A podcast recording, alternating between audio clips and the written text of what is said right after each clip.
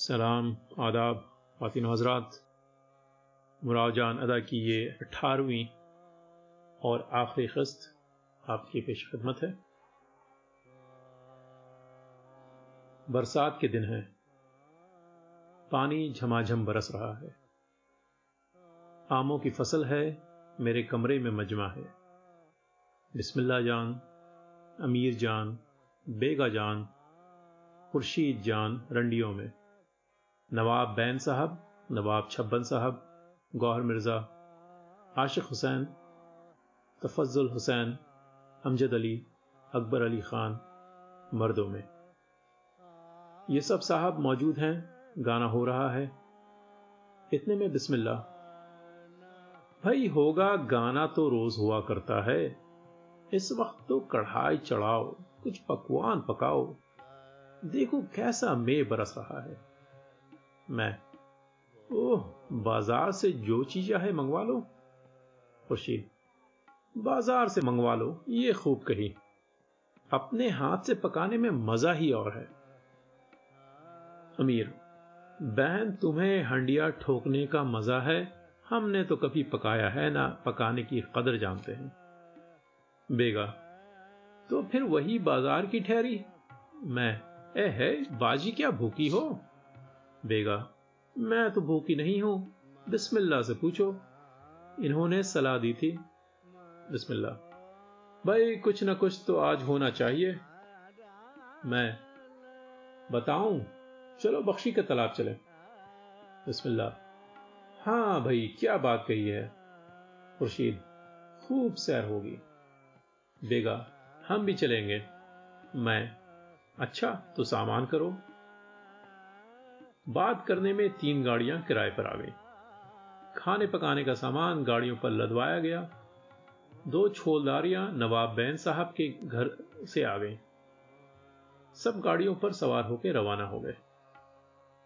गोमती पार पहुँच के गाना शुरू हुआ। इस दिन बेगा जान का गाना, झोला कंडार वारे अमीरियाँ क्या क्या ताले ली हैं कि दिल पसपा जाता था? शहर से निकल के जंगल का सामान काबिल दीद था। जिधर निगाह जाती है सब्जा ही सब्जा नज़र आता है। बादल चारों तरफ़ घिरे हुए हैं, मेह बरस रहा है। दरख्तों के पत्तों से पानी टपक रहा है। नाले, नदियाँ भरी हुई हैं। मोड़ नाच रहे हैं, कोयल कूक रही है। बात कहते हैं, में तालाब पर पहुँच गए। बारादरी में फर्श किया गया। चूल्हे बन गए, कड़ाइयाँ चढ़ गईं। पूरियाँ तली जाने लगी। नवाब छुट्टन साहब बरसाती पहन के शिकार को निकल गए। गौर मिर्ज़ा आमों की खांचियाँ चुका लाए। इतनी देर में नौकरों ने सड़क के किनारे बाग में छोलदारियाँ गाड़ दी। गाँव से चारपाइयाँ आ गईं। यहाँ और ही लुत्फ था। आम टपक रहे हैं। एक एक आम पर चार चार आदमी टूटे पड़ते हैं। पानी में छुपके लगा रहे हैं। कोई उधर दौड़ा जाता है, कोई इधर। आपस में धींगा मुश्ती हो रही है। अब इसमें अगर कोई गिर पड़ा तो कीचड़ में लत पत थोड़ी देर पानी में जाके खड़े हो गए, फिर वैसे ही साफ़। जिसके मिजाज में किस कदर एहतियात थी, जैसे बाजी, बेगा, जान, वो छोलदारी में बैठी रही। बिस्मिल्लाह ने पीछे से जाके मुँह पर आम का रस मिल, मल दिया। फिर उनकी चीखें और सबका कह कहा लगाना देखने का तमाशा था। नहीं मालूम कहाँ से बहती बहाती तीन नटनियाँ आ निकली। इनको गवाना शुरू किया। इनके साथ का ढोलकी वाला गजब की ढोलकी बजाता था। भला इनका नाच गाना हम लोगों को क्या अच्छा मालूम होता, मगर इस मौसम में और ऐसी जगह कुछ ऐसा नामुनासिब ना था। दो घड़ी दिन रहे हमारी किस्मत से आसमान खुल गया, धूप निकल आई। हम लोग एहतियातन एक एक जोड़ा घर से लेते आए थे। सबने कपड़े बदले, जंगल की सैर को निकले। मैं भी अकेली एक तरफ़ को रवाना हुई। सामने गुंजान दरख्त थे। सूरज इन्हीं गुंजान दरख्तों की आड़ में डूब रहा था। सब्जे पर सुनहरी किरणों के पड़ने से अजीब कैफियत थी।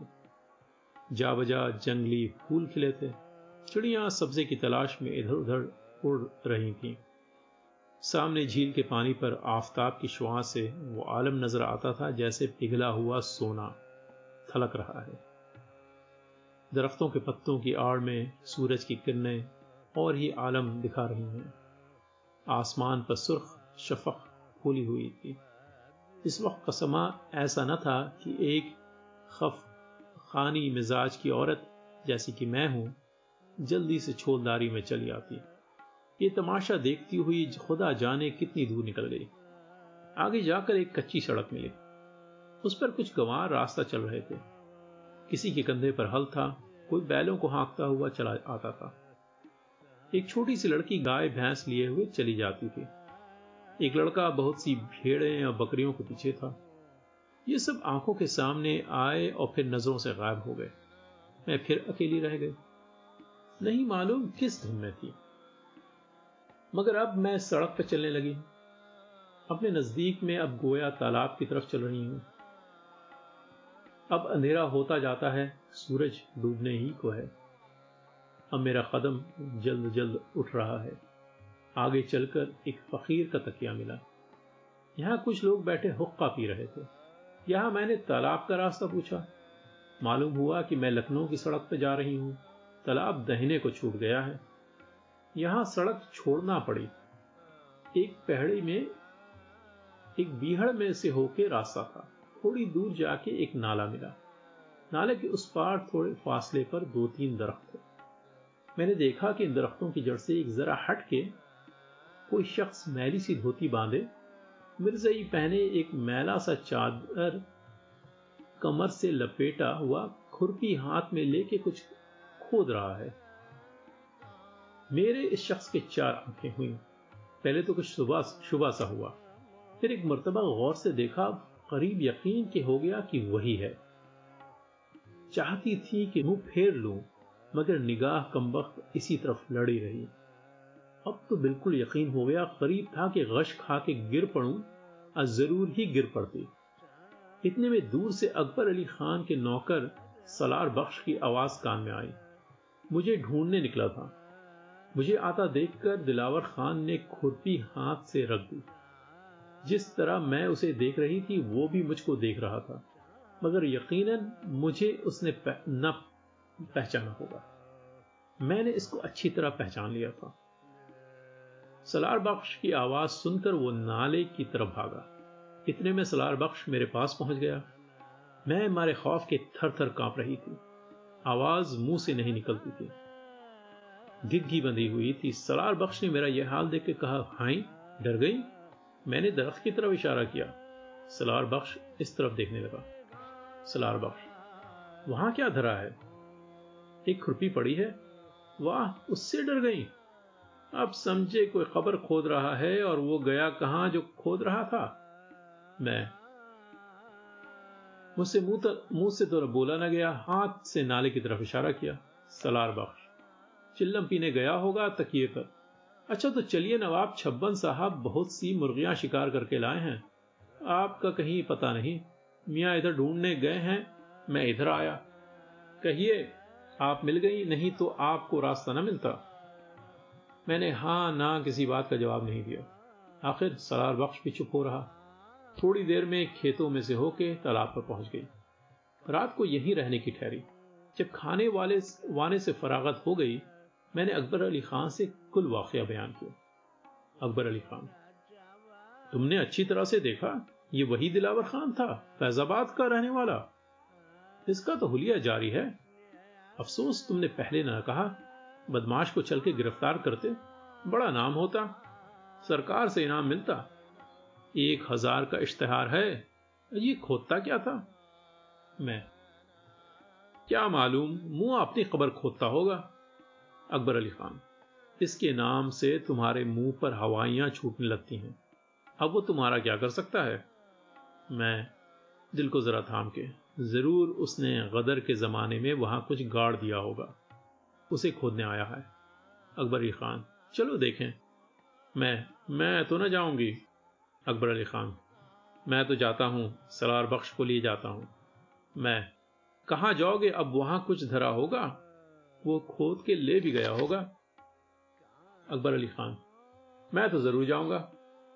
ये जरा ज़ोर से कहा। पास नवाब छब्बन साहब की छोलदारी थी। वो और बिस्मिल्लाह दोनों जाग रहे थे। नवाब खा साहब, कहाँ जाइएगा? अकबर अली खान, नवाब साहब, अभी आपने आराम नहीं किया? नवाब, जी नहीं। अकबर अली खान, मैं हाजिर हूँ। नवाब, आइए। अकबर अली खान और मैं दोनों नवाब की छोलदारी में गए, कुल वाकया बयान किया। नवाब मुझसे, और तुम इस बदमाश को क्या जानो? मैं अपनी सरगुजिश तो उनसे क्या कहती? मैं जानती हूँ और अच्छी तरह जानती हूँ। मैं भी फैजाबाद की रहने वाली हूँ। नवाब, आहा, आप भी फैजाबाद की रहने वाली हैं? अकबर अली खान, मगर इस मरदूद का कोई बंदोबस्त करना चाहिए। ऐसे में यही कहीं है, अजब नहीं गिरफ़्तार हो जाए। ये कह के सलार बख्श को आवाज़ दी। कलमदान मंगवाया, थाना करीब था। थानेदार को रुखा लिखा। थोड़ी देर में थानादार साहब, मैं दस बारह सिपाहियों के आ मौजूद हुए। मैंने जो देखा था, उनसे कह दिया। गाँव से पासी बुलवाए गए। पहले उस मौके पर जाकर ढूंढा। तकिए पर फकीर से किस कदर सुराख और मिला। एक सिपाही को एक अशरफी शाही जमाने की मिली। वो थानेदार साहब के पास आया, थानेदार। खुदा चाहे तो मैं माल गिरफ़्तार होगा। थानेदार साहब ने वाकई अच्छा बंदोबस्त किया। सिपाहियों ने भी खूब ही तगोदो की। आखिर तीन बजे रात को मक्का गंज में गिरफ़्तार हुआ। सुबह होते होते तालाब पहुँच गया। तलाशी में चौबीस अशरफियाँ बरामद हुई। मैं शिनाख्त के लिए बुलवाई गई। मेरी शिनाख्त के अलावा दो सिपाहियों ने भी पहचाना। दस बजे चालान लखनऊ को रवाना हो गया। मिर्ज़ा रसुआ अच्छा तो फिर इसका हशर क्या हुआ? इस किस्से को जल्दी खत्म कीजिए। उमराव, हुआ क्या? कोई दो महीने के बाद मालूम हुआ, फांसी हो गई? वासिल जहन्नम हुआ। न पूछो नामाए आमाल की दिल आवेजी। तमाम उम्र का गुस्सा लिखा हुआ पाया। मिर्ज़ा साहब जब आपने मेरी सवान उम्री का मसवदा मुझे नजरसानी करने के लिए दिया था, मुझे ऐसा गुस्सा आया कि जी चाहता था पुरजे पुरजे करके फेंक दूँ। बार बार ख्याल आया, आता था कि ज़िंदगी में क्या कम रू सयाही हुई कि इसका अफसाना बाद मरने के भी बाकी रहे, कि लोग उसे पढ़ें और मुझको लानत मलामत करें। मगर मिजाज की तसाहली और आपकी मेहनत के लिहाज ने हाथ रोक लिया। इतफाकन कल शब को बारह बजे के करीब सोते सोते आँख खुल गई। मैं हसब मामूल कमरे में तनहा थी। मामाएँ खिदमतगार सब नीचे मकान में सो रहे थे। मेरे सिरहाने लैंप रोशन था। पहले तो देर तक करवटें बदला की। चाहती थी सो जाऊँ, मगर किसी तरह नींद ना आई। आखिर उठी, पान लगाकर मामा को पुकारा। हुक्का भरवा दिया, फिर पलंग पर जा लेटी। हुक्का पीने लगी। जी, मैं आया, कोई किताब देखूँ। बहुत से कुछ कहानी की किताबें सिरहाने अलमारी में रखी थी। एक एक को उठा के वर्क उल्टे पलटे मगर वो सब कई मर्तबा की देखी हुई थी। जी न लगा। बंद करके रख दे। आखिर उसी मुसवदे पर हाथ पड़ा। खफकान की शिद्दत थी। सचमुच मैंने इसके चाक करने का मुसम्मम इरादा कर लिया। ही क्या चाहती थी कि यह मालूम हुआ जैसे कान में कोई कह रहा है। छाउमराव बिलफर्ज इसे तुमने फाड़ के फेंक दिया, जला दिया तो इससे क्या होता है? तमाम उम्र के वाकयात, जो खुदा ने आदिल व तवाना के हुक्म से फरिश्तों ने मुफसल और मुशर्रह लिखे हैं, इन्हें कौन मिटा सकता है? इस गैबी आवाज़ से मेरे हाथ पाँव लरजने लगे। करीब था कि मुसवदा हाथ से गिर पड़े, मगर मैंने अपने तेईस संभाला। चाक करने का ख्याल तो बिल्कुल दिल से महू हो गया। जी चाह जहाँ से उठाया था वहीं रख दो। फिर एक बारगी यूँ ही बिला कसद पढ़ना शुरू किया। पहला सफ़ा जब तमाम हो गया वर्क उल्टा। दो चार सतरें और पड़ी। इस वक्त मुझे अपनी सरगुजिश से कुछ ऐसी दिलचस्पी पैदा हो गई थी कि जिस कदर पढ़ती जाती थी, जी चाहता था और पढ़ूं। और कस्सों के पढ़ने में मुझे ऐसा लुत्फ कभी ना आया था, क्योंकि इनको पढ़ते वक्त यह ख्याल पेश नज़र रहता था कि ये सब बनाई हुई बातें हैं। दर हकीकत कोई असल नहीं। यही ख्याल किस्से को बेमजा कर देता है। मेरी सवान उम्री में जो अमूर आपने कलम बंद किए हैं वो सब मुझ पर गुजरे हैं। इस वक्त वो सब गोया मेरी आँखों के सामने थे।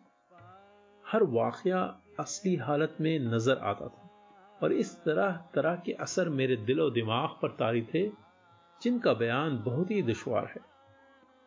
अगर कोई मुझे इस हालत में देखता तो उसको मेरी दीवानगी में कोई शक न रहता। कभी तो मैं बेअख्तियार हंस पड़ती थी। कभी टप टप आँसू गिरने लगते थे। गर्ज ये की अजीब कैफियत थी। आपने फरमाया था, जा बजा बनाती जाना। यहाँ इसका होश किसे था? पढ़ते पढ़ते सुबह हो गई। अब मैंने वज़ू किया, नमाज़ पढ़ी, फिर थोड़ी देर सो रही। सुबह को कोई आठ बजे आँख खुली। हाथ मुँह धो के पढ़ने लगी। पारे सरे शाम सारा मसवदा पढ़ चुकी। तमाम कस्से में वो तकरीर आपकी मुझे बहुत ही दिलचस्प मालूम हुई, जहाँ आपने नेक वक्तों और ख़राब औरतों का मुकाबला करके इनका फ़र्क बताया है। नेक वक्त औरतों को जिस कदर फ़ख्र हो, जेबा है। और हम ऐसी बाजारियों को इनके इस फ़ख्र पे बहुत ही रश्क करना चाहिए मगर इसके साथ ही ये ख्याल आया कि इस बाब में वक्त व इत्तेफाक को भी बहुत दखल है। मेरी खराबी का सबब वही दिलावर खान की शरारत थी। न वो मुझे उठा लाता और ना इतफाक से खानम के हाथ फरोख्त होती, न मेरा यह लिखा पूरा होता। जिन अमूर की बुराई में अब मुझे कोई शुबा नहीं रहा और इसीलिए एक मारत हुई कि मैं उनसे बेजार और तायब हूँ, इस जमाने में उनकी हकीकत मुझे किसी तरह नहीं मालूम हो सकती थी। ऐसा कोई कानून मुझे बताया गया था कि मैं उनसे इज्तनाब करती। और ऐसा ना करती तो मुझे सजा दी जाती। मैं खानम को अपना मालिक और हाकिम तस्वर करती थी। मैं कोई काम ऐसा ना करती थी जो उनकी मर्ज़ी के खिलाफ हो। और अगर करती भी तो बहुत छुपा के, ताकि उनकी मार और झिड़कियों से बच सकूँ। अगरचे खानम ने मुझे ज़िंदगी भर फूल की छड़ी भी नहीं छुआई, मगर खौफ गालिब था। जिन लोगों में मैंने परवरिश पाई थी, जो उनका तरीका था, वही मेरा भी था। मैंने उस जमाने में कभी किसी मजहबी अकीदे पर गौर नहीं किया। मेरा ख्याल है कि कोई ऐसी हालत में न करता। अर्जी व समावी हादसे जिनका कोई वक्त मुकर नहीं है, मगर जब वाक़ होते हैं तो दिलों में एक खास किस्म की दहशत समा जाती है। मसलन, ज़ोर से बादल का गरजना। बिजली का चमकना, आंधियों का आना, दिलों का गिरना, या जलजले का आना, सूरज ग्रहण, या चाँद ग्रहण कहत साली वबा, वगैरह ऐसे अमूर अक्सर खुदाए गजब की अलामतें समझी जाती थी। फिर मैंने देखा कि लोगों के बाज आमालों की वजह से वो रफा दफ़ा हो गई। मगर यह भी देखा कि बहुत सी आफतें दुआ, तावीज, टोटके, वोटके किसी बात से न टली। ऐसे अमूर को लोग खुदा की मर्ज़ी, तकदीर आसमानी की तरफ़ मंसूब कर दिया करते हैं। मजहबी अहकाम को मुझको मुफसल न पहुँचे थे और न सवाब, आजाब का मसला अच्छी तरह समझाया गया था। इसलिए इन बातों का असर मेरे दिल पर न था। बेशक उस जमाने में मेरा कोई मज़हब न था। सिर्फ़ जो और लोगों को करते देखती थी, वही आप भी करने लगती थी। इस वक्त में मेरा कोई मज़हब ही न था। तकदीर पर मैं बहुत ही शाकिर थी। जो काम मैं काहली से न कर सकती थी या मेरी बेवकूफ़ी से बिगड़ जाता, उसको तकदीर के हवाले कर देती। फारसी किताबों के पढ़ने से आसमान की शिकायत करने का मजमून मेरे हाथ आ गया था। जब मेरा कोई मतलब फौत हो जाता था या और किसी वजह से मुझे मलाल पहुँचता था तो जब व बेजा फलक की शिकायतें किया करती थी। हम भी हैं मुख्तार, लेकिन इस कदर है इख्तियार। जब होवे मजबूर, किस्मत को बुरा कहने लगे। मौलवी साहब, बुआ हुसैनी और बुढ़े बुढ़ियाँ जब अगले ज़माने की बातें करते थे तो उससे मालूम होता था कि वो उस ज़माने से बहुत ही अच्छा था।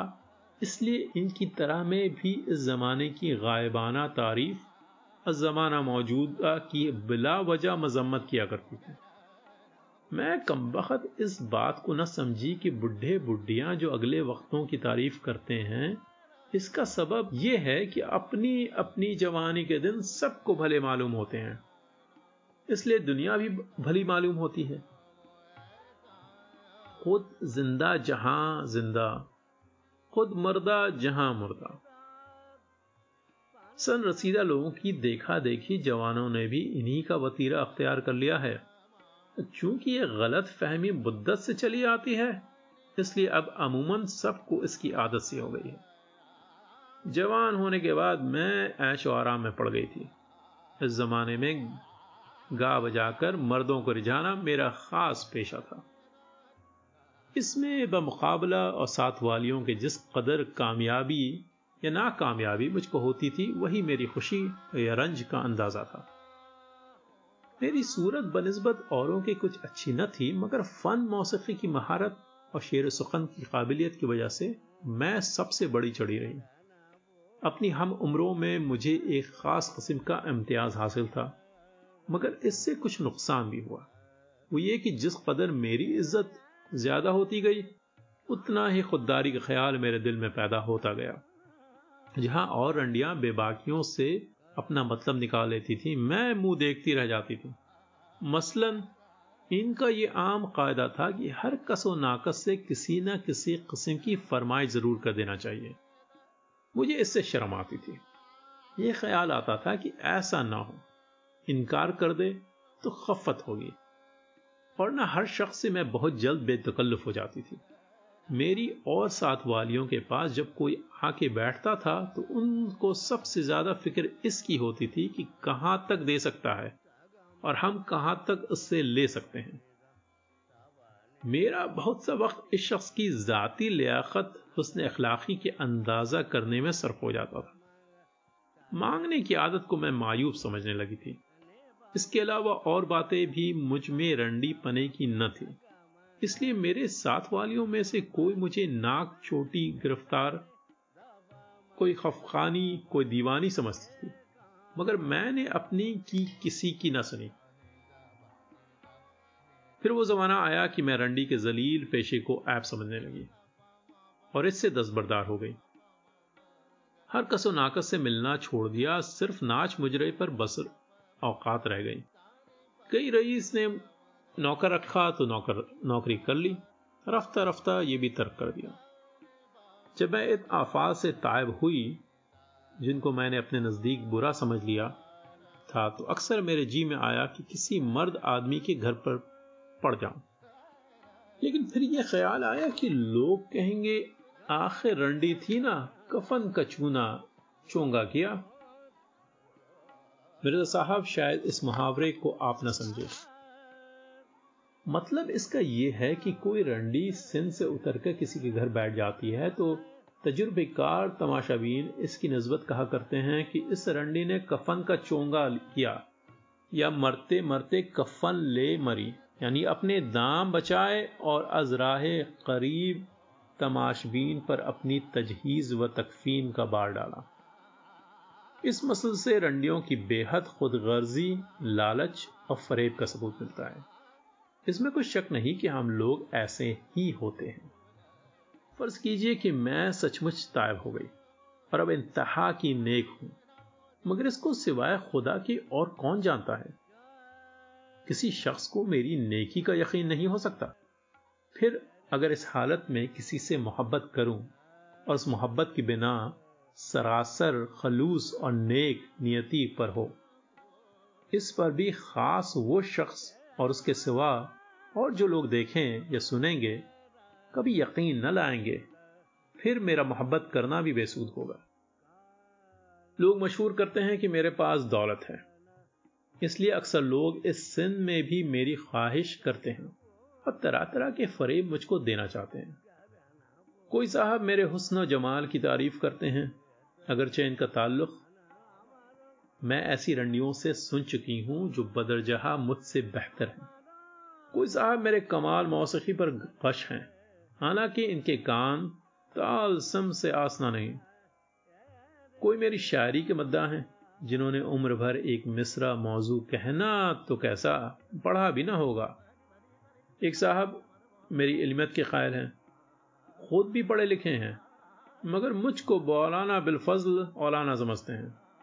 मामूली मसले रोज़ नमाज़ के भी मुझसे पूछ लिया करते हैं। गोया कि आप मेरे मुरीद या मुकलद हैं। एक मेरे आशिक जार मेरी दौलत व कमा कोई वास्ता नहीं, सिर्फ़ मेरी तंदुरुस्ती के ख्वाह हैं। हर बात पर अल्लाह अमीन मुझे छींक आई और उनके दर्द सर होने लगा। मुझे दर्द सर हुआ और उनके दुश्मनों का दम निकलने लगा। एक बुज़ुर्ग ना से मुशफ़ हैं, बने हैं। दुनिया के नशीब फराज समझाया करते हैं। मुझको बहुत ही भोला समझते हैं। इस तरह की बातें करते हैं, जैसे कोई दस ग्यारह बरस की लड़की से बातें करता हो। मैं एक घाघ औरत हूँ, घाट घाट का पानी पिए हुए। जो जिस तरह बनाता है, बन जाती हूँ, और दर हकीकत इनको बनाती हूँ। और उसके साथ भी मिलने वाले दो एक साहब हैं, बेगर्ज मिलते हैं। इनका मकसूद सिर्फ़ एक मज़ाक खास है, मसलन शेर सुखन या गाना बजाना, या सिर्फ़ लुत्फ गुफ्तगु ना इनको कोई गर्ज मुझसे है, ना मुझे कोई गर्ज इनसे है। ऐसे लोगों को मैं दिल से चाहती हूँ। और बेगर्जी रफ्ता रफ्ता एक गर्ज हो गई है कि ना मुझे बगैर इनके चैन आता है, ना इन्हें, बगैर मेरे। मगर इन लोगों में से कोई मेरे घर में बिठाने का उम्मीदवार नहीं है। काश कि ऐसा होता। मगर यह तमन्ना ऐसी है जैसे कोई कहे, काश की जवानी फिर आती। इसमें कोई शक नहीं कि औरत की ज़िंदगी जवानी तक है। अगर जवानी के साथ ही ज़िंदगी भी खत्म हो जाया करती तो क्या खूब होता। मगर ऐसा नहीं होता। यूँ तो बुढ़ापा हर एक के लिए बुरा है, खसूसन औरत के लिए। खसूसन रंडी के लिए। बुढ़ापा दोजख का नमूना है। बुढ़िया फकीर, फकीरिनिया जो लखनऊ की गली कूचों में पड़ी फिरती हैं अगर गौर कीजिएगा तो उनसे अक्सर रंडियाँ थीं। रंडियों भी कौन सी जो कभी ज़मीन पर पैर न रखती थी? कयामत बरपा रखी थी। हज़ारों भरे पूरे घर तबाह कर दिए, सैकड़ों जवानों को बेगुनाह कत्ल किया, जहाँ जाती थी लोग आँखें बिछाते थे। अब कोई इनकी तरफ़ आँख उठा के भी नहीं देखता। पहले जहाँ बैठ जाती थी, लोग बाग बाग हो जाते थे। अब कोई खड़े होने का भी रवादार नहीं। पहले बिन मांगे मोती मिलते थे, अब मांगे भीख नहीं मिलती। इनमें से अक्सर अपने हाथों अपनी तबाही का बायस हुई। एक बड़ी बीम मेरे मकान पर कभी कभी आया करती थी। किसी जमाने में बड़ी मशहूर रंडियों में थी। जवानी में हज़ारों रुपए कमाए। जरा मज़ेदार जोड़ा था। जब सिंध से उतरी, वही कमाई जानों को खिलाना शुरू की। बुढ़ापे में एक नौजवान के घर बैठी। एक तो वो खूबसूरत कमसिन, भला वो इन पर क्यों रीचता पहले तो बीवी जरा बिगड़ मगर जब मियाँ ने असल मतलब समझा दिया, खामोश हो रही। उनकी खातिरें होने लगी। जब तक माल रहा, वो मियाँ बीवी दोनों ने फुसला के खाया। आखिर कख हो गई। अब कौन पूछता है? निकाल बाहर किया। गलियों की ठोकरें खाती फिरती हैं। बाज बेवकूफ़ रंडियों ने किसी की लड़की को लेके पाला। उससे दिल लगाया, इस हिमाकत में मैं भी गिरफ़्तार हो चुकी हूँ। मगर जब वो जवान हुई, ले दे के किसी के साथ निकल गई। या अगर रही तो कुल माल रफ्ता रफ्ता अपने कब्जे में किया। इनको घर का इंतज़ाम या मामागिरी करने को रख लिया। आबादी ने यही जुल दिया होता, मगर वो तो कहो इसके करतूत पहले ही खुल गए। नहीं तो मुझे लूट ही ले जाती। मर्द क्या और औरत क्या? रंडी की कौम में बदकारों की ज़िंदगी का असूल ही ऐसा बिगड़ा हुआ है कि एक दूसरे में मोहब्बत नहीं हो सकती। न कोई समझदार मर्द ही इनको दिल दे सकता है, क्योंकि सब जानते हैं कि रंडी किसी की नहीं होती, और न औरत ही ऐसी मोहब्बत कर सकती है। न बच्चियाँ अपने दिल में ये समझती हैं कि कमाते हम हैं इनको क्यों दें? अगले कदरदान मर्द जवाल हुस्न के बाद किनारा करते हैं। ये इनकी आदि होती है कि लोग झूठी खुशामद करें। भले आपको खुशामद क्यों करने लगा? गर्ज की मर्द उनसे किनारा कश और ये मर्दों से शा, शाकी रहती हैं। पहले पहले मैं भी और अंडियों की जबानी मर्दों की बेवफाई का खड़ा सुन के वक्त ज़ाया करती थी। और बेसमझे इनकी हाँ में हाँ मिला देती थी। मगर बावजूद इसके कि गौर मिर्ज़ा ने मेरे साथ जो कुछ सलूक किया, वो सब आपको मालूम है। नवाब साहब जिन्होंने मुझ पर निकाह का इल्ज़ाम लगाया था, उसको भी आप सुन चुके फिर भी मर्दों को बेवफा नहीं कह सकती। इस मामले में औरतें, खसूसन बाज़ार वालियाँ, उनसे किसी तरह कम नहीं। मोहब्बत के बाब में मर्द, माफ़ कीजिएगा, अक्सर बेवकूफ़ और औरतें बहुत ही चलाक होती हैं। अक्सर मर्द सच्चे दिल से इजहार इश्क करते हैं और अक्सर औरतें झूठी मोहब्बत जताती हैं। इसलिए कि मर्द जिस हालत में इजहार इश्क करते हैं, वो हालत उनकी इस्तरारी होती है और औरतें बहुत जल्द मुतासर नहीं होती।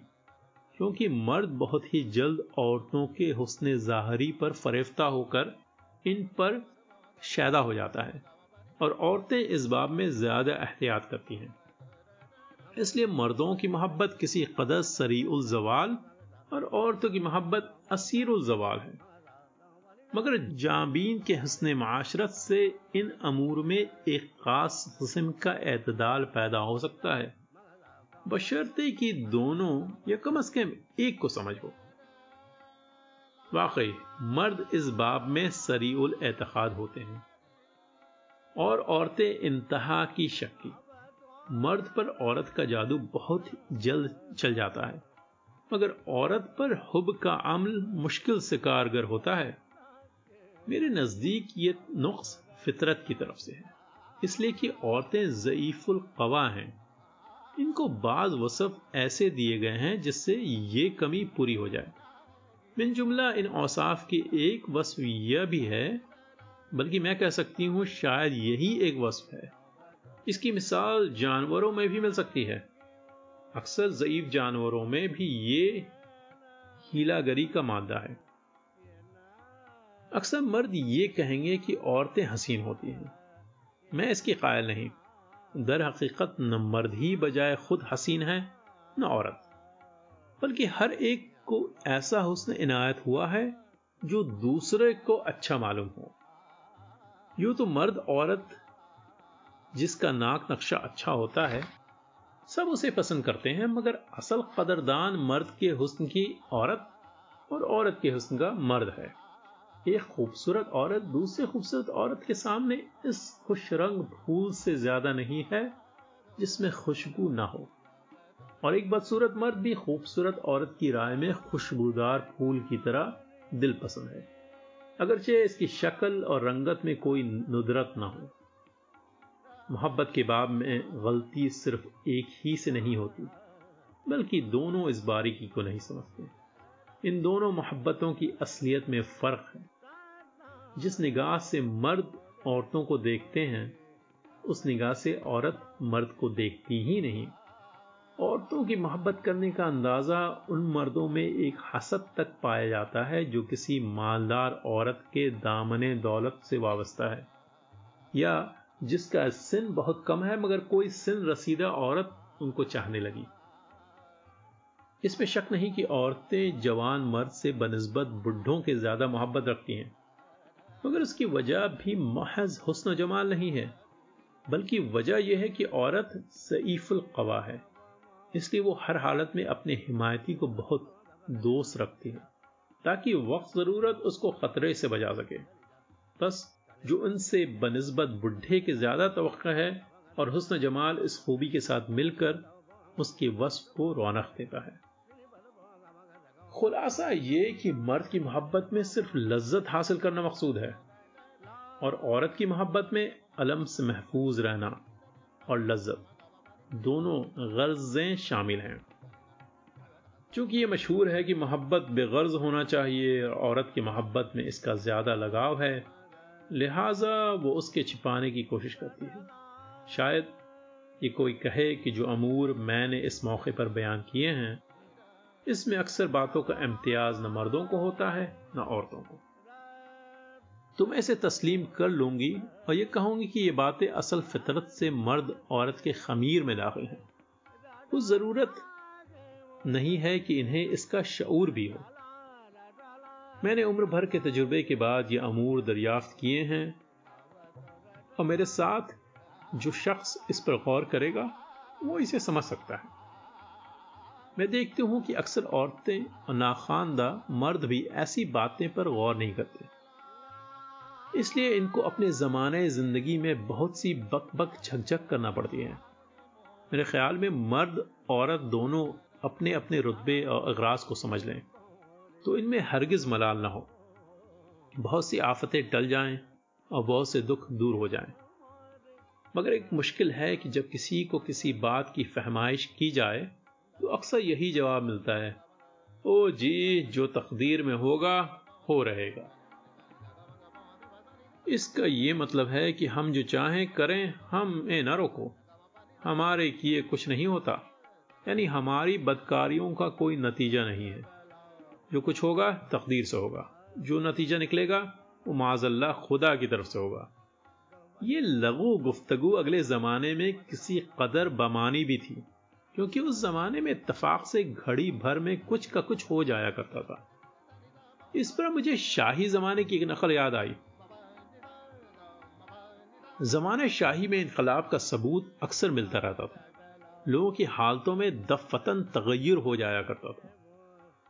एक दिन का ज़िक्र है, एक सिपाही नहायत ही शिकस्ता हाल मोती महल के फाटक के पास चबूतरे पर बड़ा सो रहा था। खजाए कार नमाज़ सुबह के बाद टहलते हुए बादशाह इधर आ निकले। इतफाक़न इस वक्त कोई साथ ना था। मालूम नहीं क्या जी में आया, आपने इसे जगा दिया। वो सिपाही यूँ ही नींद से आँखें मलता हुआ उठा।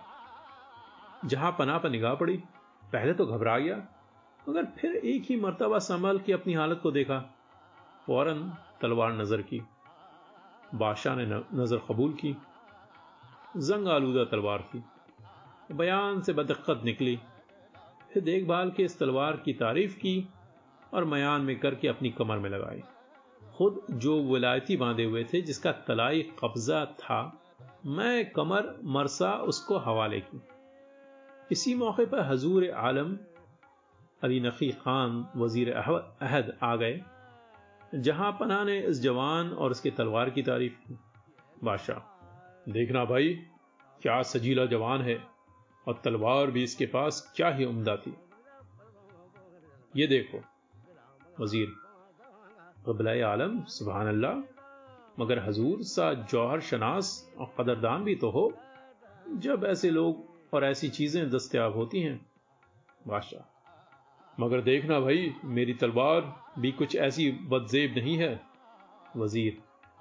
ज़िले सुबहानी की तलवार और बदजेब बादशाह मगर लिबास इसके मुनासिब नहीं है। इसी असना में और मसाहब मुलाजिम, शाही, चौबदार, खास बरदार आ गए। अच्छा खासा मजमा हो गया। वज़ीर, दुरुस्त इर्शाद हुआ। बादशाह अच्छा हमारे कपड़े तो इसे पहना के देखे जाएँ। इसी इशारे के पाते ही लोग दौड़े, लिबास की कश्तियाँ हाथों हाथ आ गईं। बादशाह ने मलबूस खास, जो उस वक्त पहने हुए थे, मैं मालाए मरावीद और जोड़े, नौरतन। मरस्साकार उस इनायत की आप और कपड़े जेबतन किए जब वो कपड़े पहन चुका बादशाह। हाँ, अब देखो, वज़ीर, वाकई सूरत ही और हो गई। मुसाहिबीन और हज़ार भी तारीफें करने लगे। बादशाह थोड़ी देर यहाँ ठहरे, अब सवारी आ गई थी। सवार होकर हवा खाने चले गए। सिपाही खुशी खुशी घर आया। जौहरी महाजन दलाल गोया साथ ही लगे हुए थे। असबाब आका गया। सब पचास साठ हज़ार रुपए की मालियत थी। अब सिपाही का हाल सुनिए।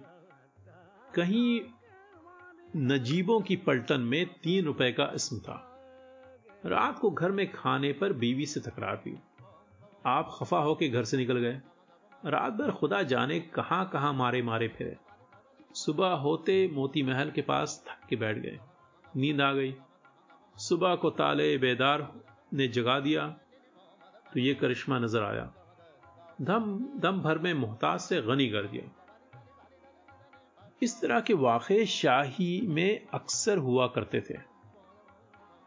और ऐसे ही जमाने में इनका होना मुमकिन है। जबकि ऐनान हुकूमत एक शख्स के हाथ में हो और वो किसी कायदे और कानून का पाबंद ना हो। मुल्क को अपनी मिल्क और खजाने को अपना माल समझे। अंग्रेज़ी अमलदारी में इन फजूल खर्चों की गुंजाइश नहीं है। ये एक तरह की बेइंसाफी समझी जाती है कि किसी शख्स को बिला वजह, बिला इस्तहकाक एक रकम कसीर दे दी जाए। ऐसी सल्तनत जिससे, जिसमें बादशाह से लेकर एक फ़कीर तक कानून के पाबंद हैं। अगर इस इस्तेकाक का लिहाज न रखा जाए तो हरगिज काम न चले। इस जमाने में तकदीर का ज़ोर नहीं चलता। जो कुछ होता है, तदबीर से होता है। नवाब छुट्टन साहब का हाल सुनिए। दर हकीकत आप दरिया डूबने गए थे। इस इरादे से गोता लगाया कि अब न उभरेंगे। मगर जान बहुत प्यारी चीज़ होती है। जब देर तक पानी के नीचे रहे, दम घबराने लगा। जी में आया, अब की उभर कर फिर सांस ले ले। उभरे, पानी की सतह पर आकर बिला कसद हाथ पाँव चलने लगे। फिर मरने को जी चाहा, फिर गोता मारा, फिर वही हाल हुआ। इसी तरह कई गोते लगाए, मगर डूबते न बन पड़ा। आखिर इसी कोशिश में बहते बहाते छत्तर मंजिल तक पहुँच गए। इतफाकन उस वक्त मिर्ज़ा वलीहद बहादुर मरहूम मैं अपने चंद मुसाहिबों के बजरे पर सवार होकर सैर को निकले थे। इनकी नज़र जो पड़ी, समझे कोई शख्स डूब रहा है। मल्लाहों को हुक्म दिया, जल्दी निकालो। इन्होंने छुड़ाने की बहुत कोशिश की, वो लोग समझे थे घबरा गए हैं। आखिर ज़बरदस्ती किनारे पर लाए मिर्ज़ा वली अहद ने अपने सामने तलब किया। अहवाल पुरसी के बाद मालूम हुआ कि रईस ज्यादे हैं। कपड़े मरहमत हुए। हमरा कोठी में ले चले गए। छुट्टन साहब एक तो खुश रू जवान दूसरे अदब कायदे से वाकिफ। इल्म मजलिस से आगाह किस कदर खानदा भी थे, तबीयत में मज़ाक भी था। गर्ज की हर तरह शहजादे की सोहबत के लायक थे। फ़ौरन में साहबों में असम हो गया। बेश करार मुशाहरा हुआ। अखराजात व ज़रूरी के लिए कुछ मद पेशगी में मिल गया। नौकर चाकर, सवारी सब सरकार से मरहमत हुआ। लीजिए फिर क्या था, पहले से ज़्यादा ठाठ हो गए। अब जो चौक में निकले तो जुलूसी और था। हाथी पर सवार हैं, पचास खास बरदार आगे दौड़े चले जाते हैं। बिस्मिल्लाह ने और मैंने अपनी आँखों से देखा। पहले तो यकीन ना आया कहीं मियाँ मखदूम बख्श भी पीछे पीछे चले जा आते थे। उनको इशारे से बुलाया। मुफसल हाल मालूम हुआ। उसके बाद चचा ने भी मेल कर लिया। शादी भी हो गई। शादी में हम लोग भी बुलाए गए थे। खानम को बहुत उम्दा दोशाला रुमाल दिया, मगर इस दिन से न कभी हमारे मकान पर आए, न बिस्मिल्ला से रस्म रखा। खानम और चाल चली थी। बन न पड़ी, उल्टी हो गई। खुलासा ये कि शाही में इस कस्म के करिश्मे नज़र आ जाते थे। भला अंग्रेज़ी हुकूमत में ये कहा? वो दिन गए, खलील खान फाख्ता उड़ा गए। सुनते चले आए हैं कि दौलत अंधी है। मगर अब ऐसा मालूम होता है कि किसी हिकमत से इसकी आँखें खोल दी गई हैं। अब उसे लायक और नालायक का ख्याल हो गया है। शाही अमलदारी में जाहिल नाखानदा जो अलिफ के नाम लट्ठा नहीं जानते थे बड़े बड़े अहदों पर नौकर थे मैं कहती हूँ, इनसे काम क्यों कर चलता होगा? और तो और मुए ख्वाजा सराओं के पास पलटने और जाले थे। भला इंसाफ कीजिए, हंसने की बात है या नहीं? गज की तकदीर का दौर दौरा गया और तदबीर का अहद हुकूमत आया। अब जौहर जौहर जाति पूछा जाता है और जौहर जाति की दलाला शोहरत है। आप लिखे पढ़े, लायक फायक हो, मगर जब आपको कोई जानता ही नहीं, तकदीर और तदबीर के मसले में मैं बहुत दिन चक्कर में रही। आखिर मालूम हुआ कि जिन मानों में लोग इस लफ्ज को इस्तेमाल कर रहे हैं, वो बिल्कुल धोखा है। अगर इससे यह मुराद है कि खुदा को हमारी सब बातों का इल्म अजल से है तो इसमें कुछ शक नहीं। वो काफिर है जिसको इसका एतकाद ना हो। मगर लोग तो माजल्ला अपने तमाम अफाल नाशाइस्ता के बुरे नतज को तकदीर की तरफ़ नस्बत दिया करते हैं। इससे खुदा की कुदरत पर इल्ज़ाम आता है यह बिल्कुल कुफ्र है। अफसोस, जिन बातों को मैं अब समझी, अगर पहले ही समझ गई होती तो बहुत अच्छा होता। मगर न कोई समझाने वाला था और न खुद इतना तजुर्बा था कि आप ही समझ लेती। मौलवी साहब ने जो दो हरूफ पढ़ा दिए थे, वो मेरे बहुत काम आए। खुदा उनके दर्जात आली करे। इस जमाने में मुझे उसकी कदर न थी। तन आसानी और आम तलबी के सिवा कोई काम न था। अलावा इसके कदरदान इस कदर थे कि किसी वक्त फुर्सत ही नहीं मिलती थी। जब वो दिन आए कि कदरदान एक एक करके खिसकने लगे तो जरा मुझे मोहलत मिली।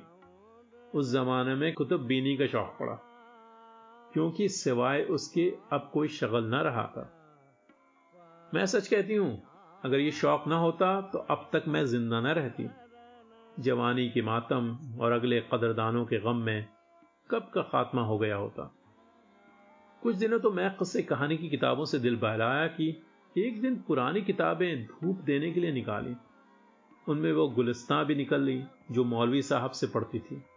इधर उधर से वर्क उलट पलट के पढ़ने लगी। पहले तो मुझे नफरत सी हो गई थी, एक तो इसलिए कि तालीम का इब्तदाई जमाना था, इबारत मुश्किल मालूम होती थी। दूसरे ना था, इसलिए कुछ समझ में नहीं आती। अब जो पढ़ा तो वो दिक्कतें दूर हो चुकी थी। खूब ही दिल लगा के मैंने सिरे से आखिर तक कई मरतबा पढ़ा। फकरा फकरा दिल में उतरा जाता था। इसके बाद एक साहब ने इखलाक नासरी की तारीफ़ सुनकर उसके पढ़ने का शौक हुआ। इन्हीं से एक नुस्खा मंगा के पढ़ा, वाकई इस किताब के मतालब भी मुश्किल हैं और अरबी लफ्ज लफ्जें कसरत से हैं। इसलिए इसके समझने में बहुत दिक्कत हुई। मगर थोड़ा थोड़ा पढ़ पढ़ के बहुत दिनों में किताब को ख़त्म किया। फिर दानिशनामा गयास मंसूर नवल किशोर के मदबे में छपा। उसे पढ़ा। फिर एक मरतबा सुगरा कुबरा को बजाय खुद मुताला किया और जो जो न समझ में आया उसे पूछ लिया। इन किताबों के पढ़ने से मुझे ऐसा मालूम हुआ जैसे दुनिया के भेद मुझ पर खुलते जाते हैं। हर बात की समझ आ गई। इसके बाद मैंने बहुत सी किताबें इस कस्म की उर्दू फारसी बजाय खुद पढ़ी। इससे तबीयत को जिला हो, होती गई।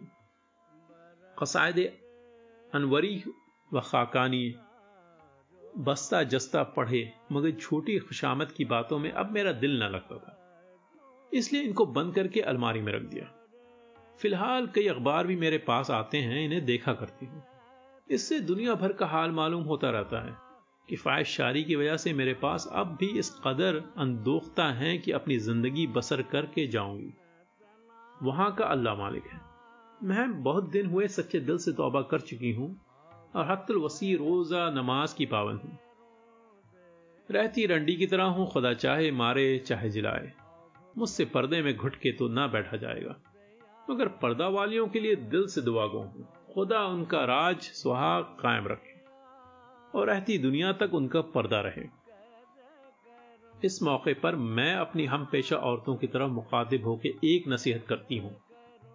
चाहिए कि वो अपने दिल पर नक्श कर ले। ए बेवकूफ़ रंडी, कभी इस भुलावे में न आना कि कोई तुझको सच्चे दिल से चाहेगा। तेरा आशना जो तुझ पर जान देता है, चार दिन के बाद चलता फिरता नज़र आएगा।